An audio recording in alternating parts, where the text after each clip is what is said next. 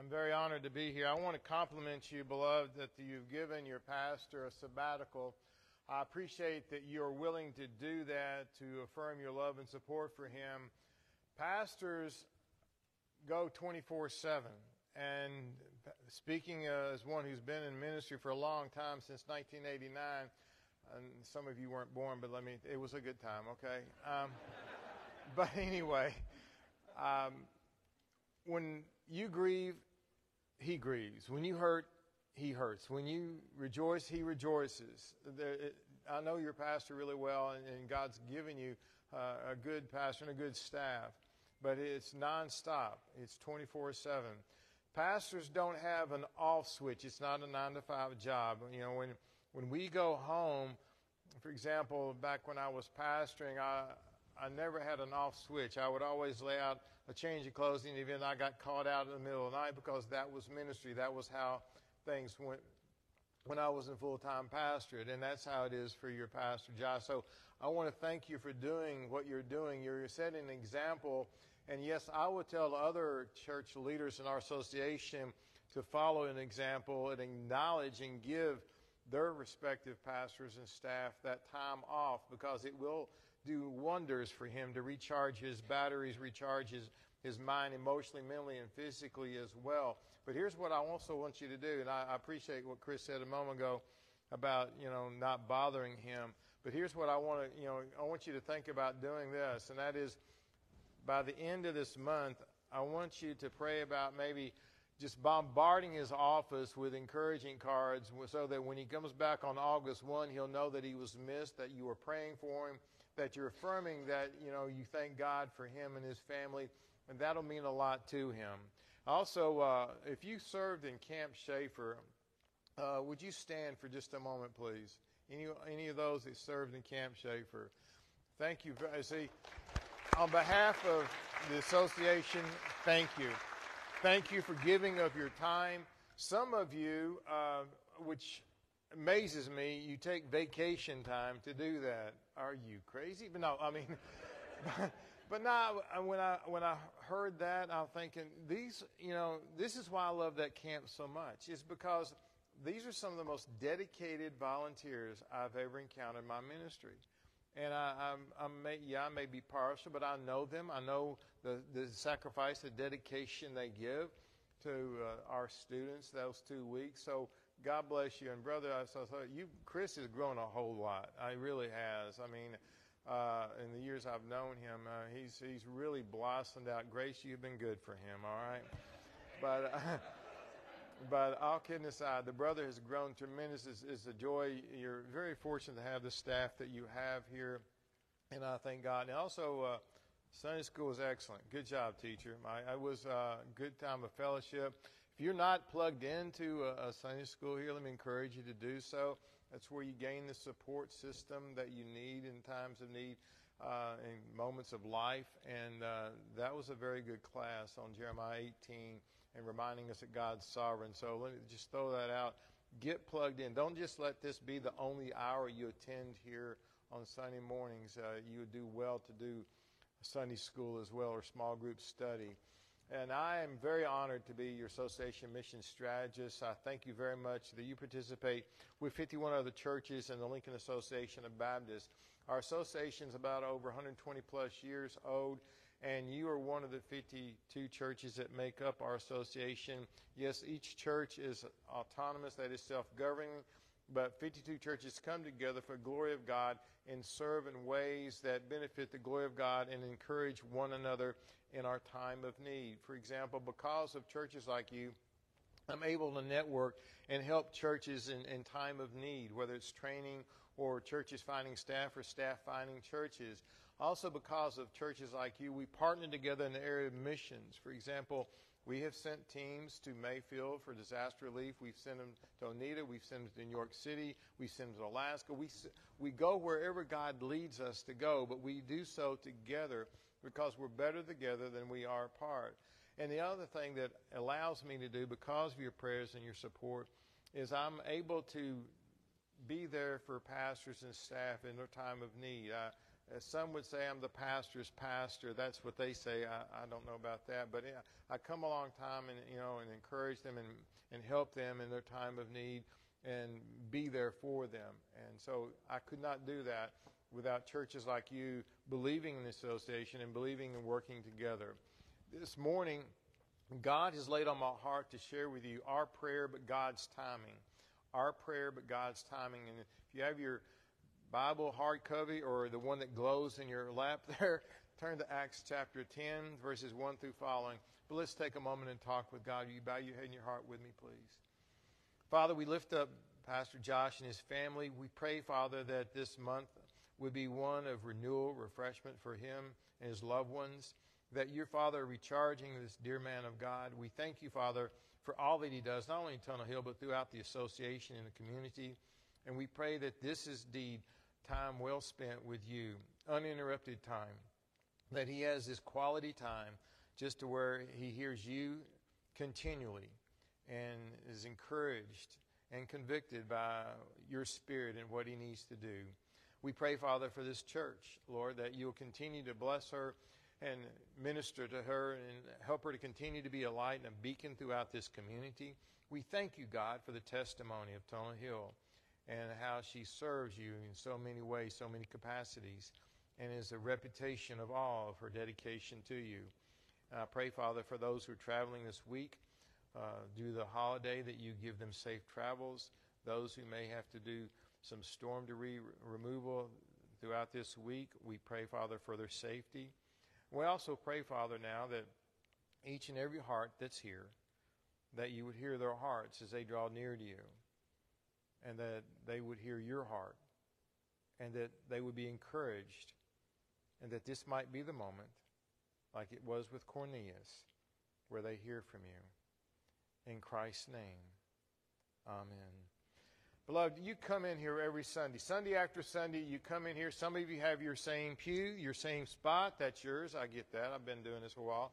And you, every Sunday, you come in here and you talk with God. Every Sunday, you come in here with a hope and prayer that this might be the Sunday. This might be the moment where God answers your specific prayer request. I want to encourage you to continue to do that, and I am joining with you in praying for that. What we're going to learn out of this passage today is that you and I should never, ever, regardless of the obstacles, regardless of the challenges, that we, you and I should never, ever cease praying to Almighty God. We should never, ever stop or give up on praying to Almighty God because we're going to see out of Acts 10 this morning that God hears our prayers, that God hears every prayer that you and I have ever prayed. God will hear that prayer. Don't, don't miss that. Don't mistake that whatsoever. God is going to hear everything that you've said to him. We're going to see out of Acts chapter 10 here that it was God's timing. Yes, Cornelius was praying, had been praying, but it was God's timing. And by looking at this example in Acts chapter 10 here, we're going to see the following about Cornelius. We're going to see one, that he was a man who revered God we're going to see that he was a man who had a faithful prayer life, and his faithful prayer life was rewarded, unbeknownst to him, one afternoon at 3 o'clock. We're going to also see that this man who revered God, had a faithful prayer life, stepped out on faith and did exactly what God called him to do, every detail. And then we're also going to see, praise be to God, that he and his household, his, his family and friends around him, became Christians the saving lives of the Lord Jesus Christ. So let's look at the Luke, uh, what Luke describes for us as Cornelius. Look at verse 10, uh, chapter 10, verse 1 and following here. There was a man at Caesarea named Cornelius, a centurion of what was called the Italian cohort, a devout man, one who feared God with all his household and gave many alms to the Jewish people and prayed to God continually. Now, what do we learn about this man? Well, Luke tells us that he was a centurion, which meant that he was a captain or over a hundred men, and that he was a man of power, that he was a man of influence, that he taught his family. He was a good family man. He taught his family to revere God. He taught also that it's important to give to charity. He would give alms to the Jewish people. He would give to charity. And then it says this, and he prayed continually. This indeed was a good man. And, and we unfold his story. Some of you sitting here thinking, you know, maybe I see a, lot of myself in Cornelius. I mean, you might have a position of power. You might have people underneath you. You may have a great reputation in this church, in this community. You may teach your children, your home, to revere God. You may be a person of prayer. You may give to charities like this church or to Camp Schaefer, where the case may be. You may have all these things going for you, and that's all well and good. And it's good to possess good moral traits. But listen very carefully good moral traits will not put you in right standing with God. You need something else. You need someone else in your life as we're going to unfold this story. Yes, it's good to revere God. Cornelius was a man who revered God. But also this, Luke says this to us, that he was a man who believed in prayer. In verse 3 and following, about the ninth hour of the day, he clearly saw in a vision an angel of God who had just come in and said to him, Cornelius. Now he prayed, Luke tells us, continually. He had developed a systematic prayer life. Those who have ears, let them hear. It's important that you and I have a systematic prayer life. Whatever works best for you, develop and maintain a prayer life. This man of influence and of power had a continuous prayer life, a systematic prayer life. He was praying at what would be our 3 o'clock in the afternoon, which is ninth hour for them. How do we know that? Because the Bible says, for example, in Acts chapter 3, Peter and John were going up to the temple at the ninth hour, the hour of prayer. So Cornelius apparently had adopted this Jewish pattern of talking with God, of praying. And at 3 o'clock on this particular afternoon, he is praying to Almighty God. If I was to ask you in your sermon note bulletin there, define for me your understanding of prayer, what would you write down? How would you describe prayer? What would you, if, if somebody was to ask you this week, maybe you, you run into somebody at the 4th of July barbecue or picnic, and they see you pray, return thanks for your meal before you eat it, and they go, What are you doing? Well, I'm praying. Well, what is prayer? How would you define prayer to a non believer? How would you tell somebody what you are doing in a way that they would understand it? And how valuable is prayer to you? How, how important is talking to God for you? Cornelius was a man who revered God. He had a continuous, faithful prayer life. We see that here. The Bible teaches us that prayer is a time when you and I open ourselves up to Almighty God. That we agree with what God is wanting to say to us. It's, it's bearing our heart, or opening everything about us. And yes, it's also listening to what God has to say to us. And sometimes we don't want to admit what He says to us. But we'll get to that in just a second. He had a constant prayer time. And it, what he shows us in this passage is this. Had he not been praying, had he not maintained a, a constant, continuous prayer life, he would have missed out on the following in this passage. You look at this passage. He would have missed out, for example, on the angel's visit. Angels are messengers of God. He would have missed out if he'd not maintained that 3 o'clock prayer time. He would have missed out on hearing Peter's sermon of salvation. He would have missed out on his salvation and those around him become Christians. He would have missed out on having, think about this, his name written in the Word of God.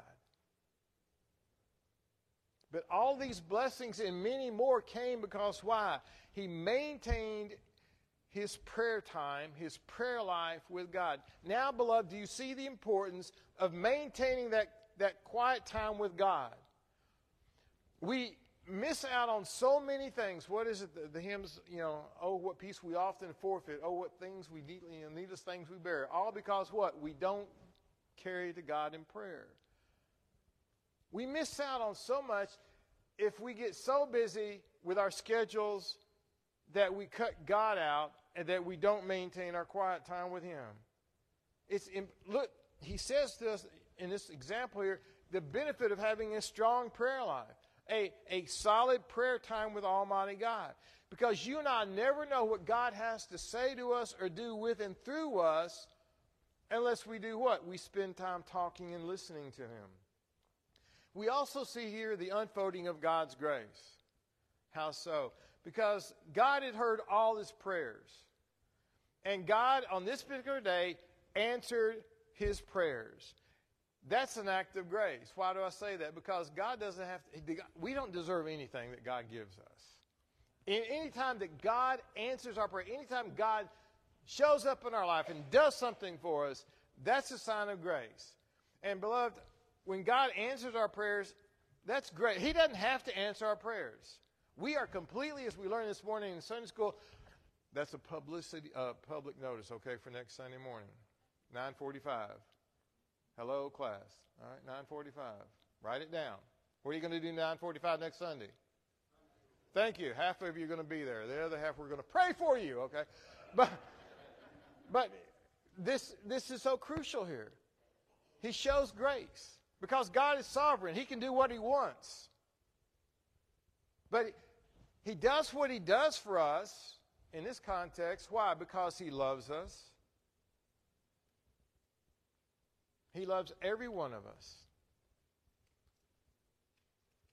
Now, Cornelius is a re- man who, who revered God. He's a man who maintained a faithful prayer life with God. And now Luke's going to show us that, yes, on this particular time, he was rewarded. If you would look at verse 4 and following. And fixing his gaze on him and being much alarmed, he said, What is it, Lord? And he said to him, Your prayers. And make note of that in verse 4. We'll come back to that in a moment. Your prayers and alms have ascended as a memorial before God. Now dispatch some men to Joppa and send for a man named Simon, who's also called Peter. He's staying with a tanner named Simon, whose house is by the sea. Now Cornelius recognized that God spoke to him. Who is it?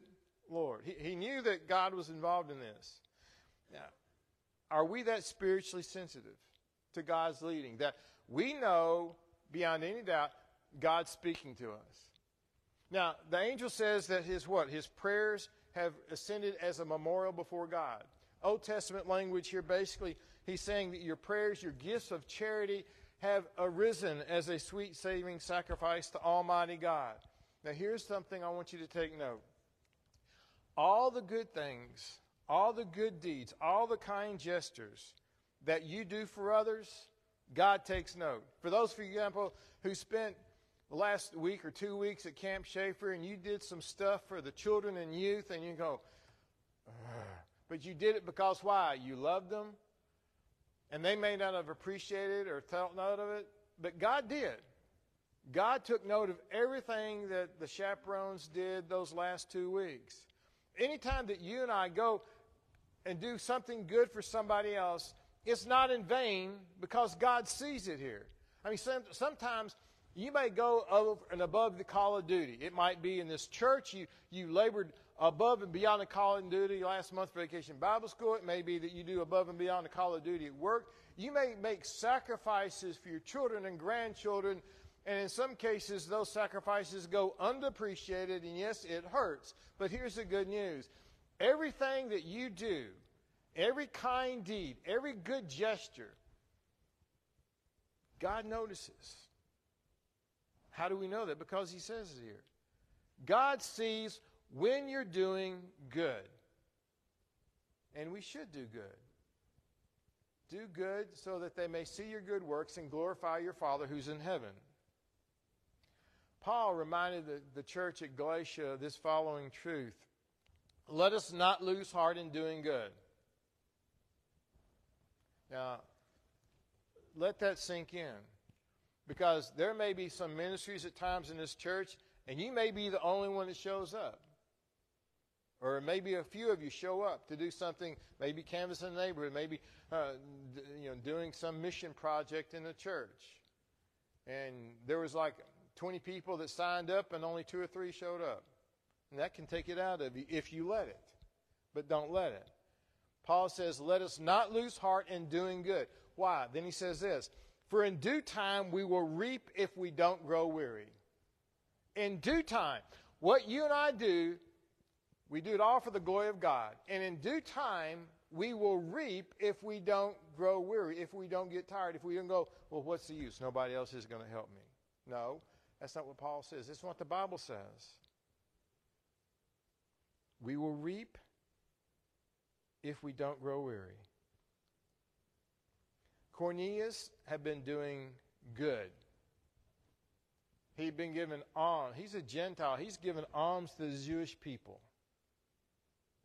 He's giving to charity to the Jewish people who were different race.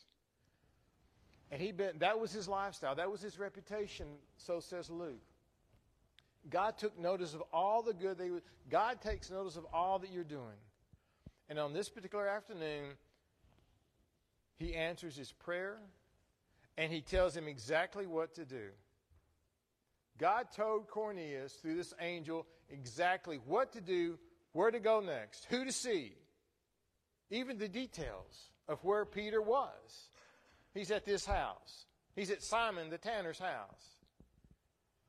You're sitting here and you're in your pew and you're praying right now.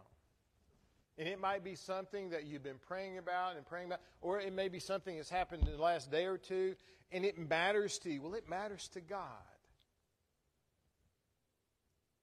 He hears every prayer, every word of your prayer. And you know what? As we see here, He even takes care of the details. Yeah, we may be praying general stuff, but God says, Bless your heart, you forgot this, but I'll take care of it.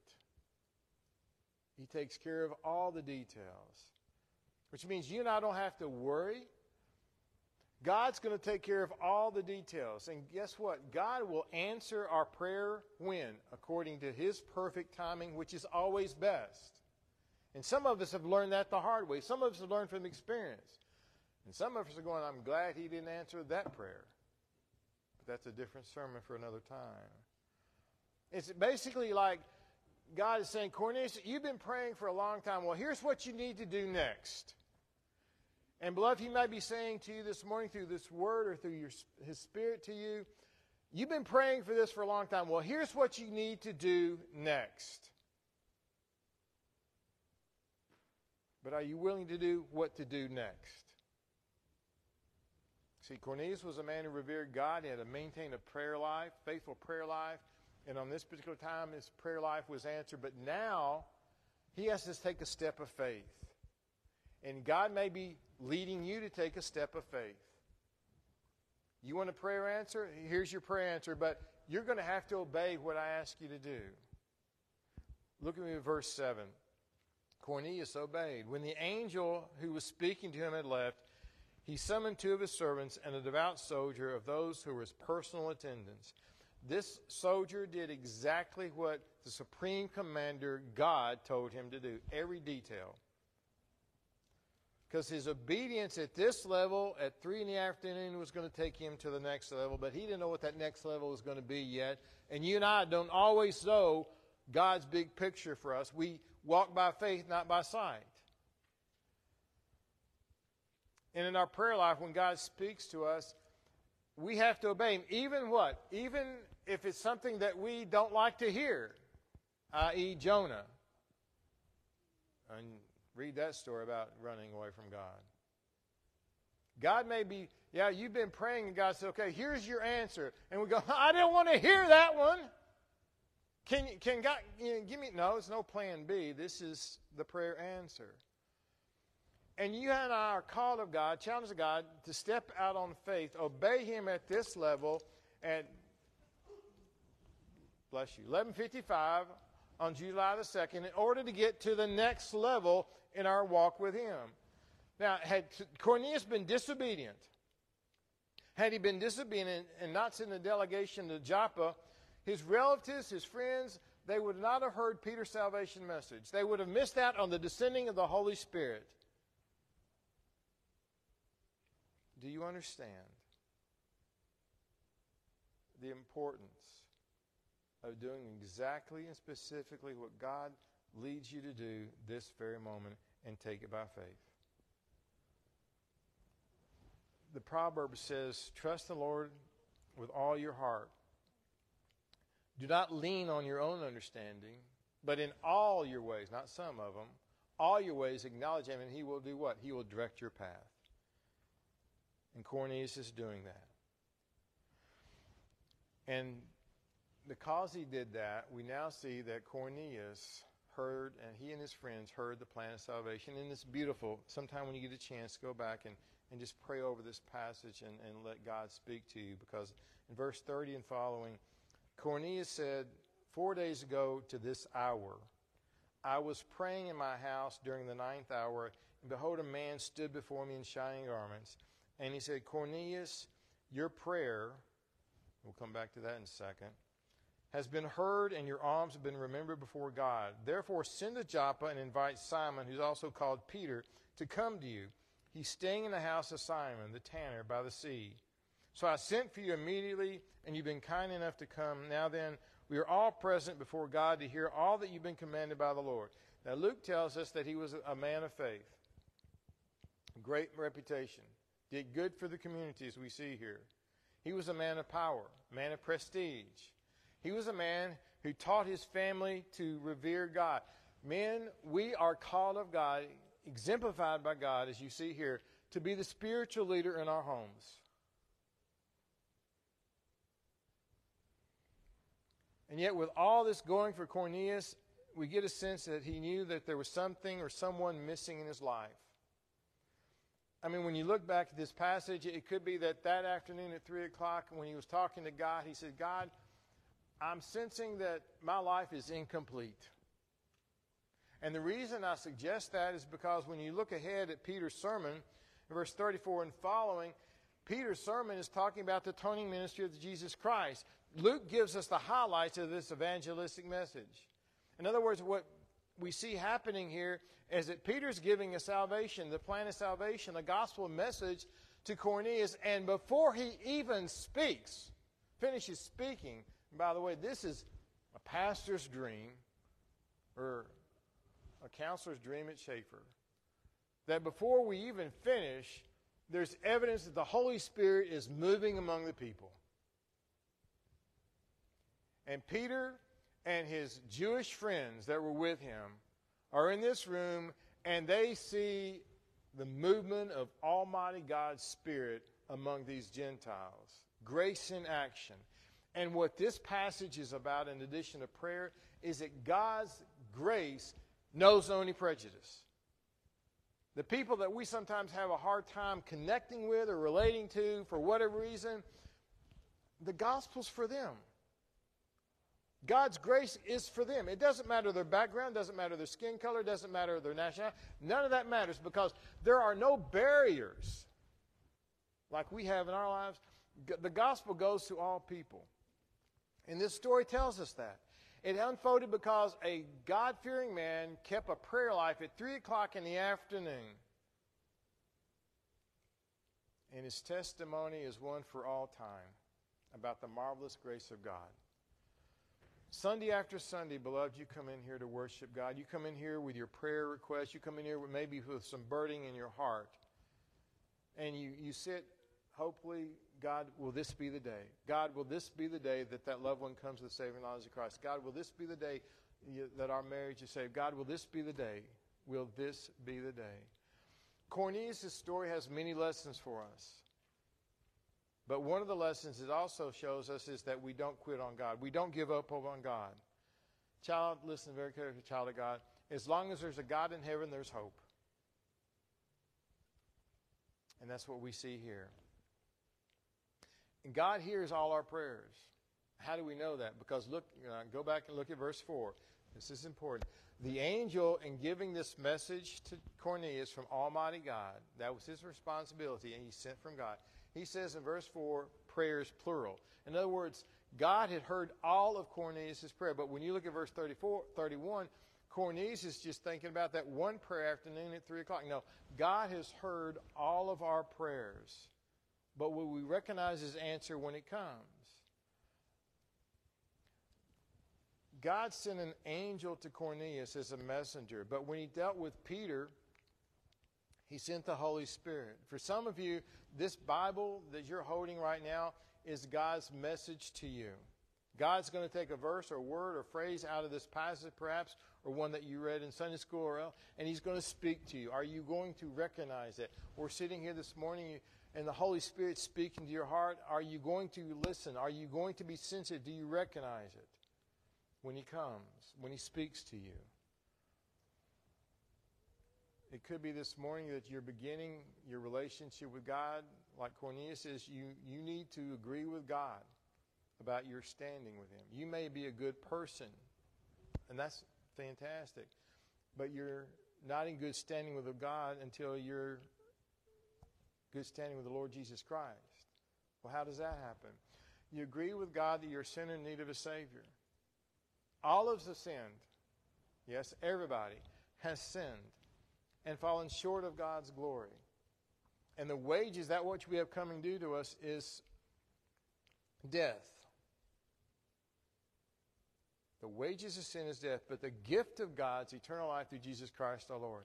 And this is where it begins. We agree with God that we're sinners in need of the Savior.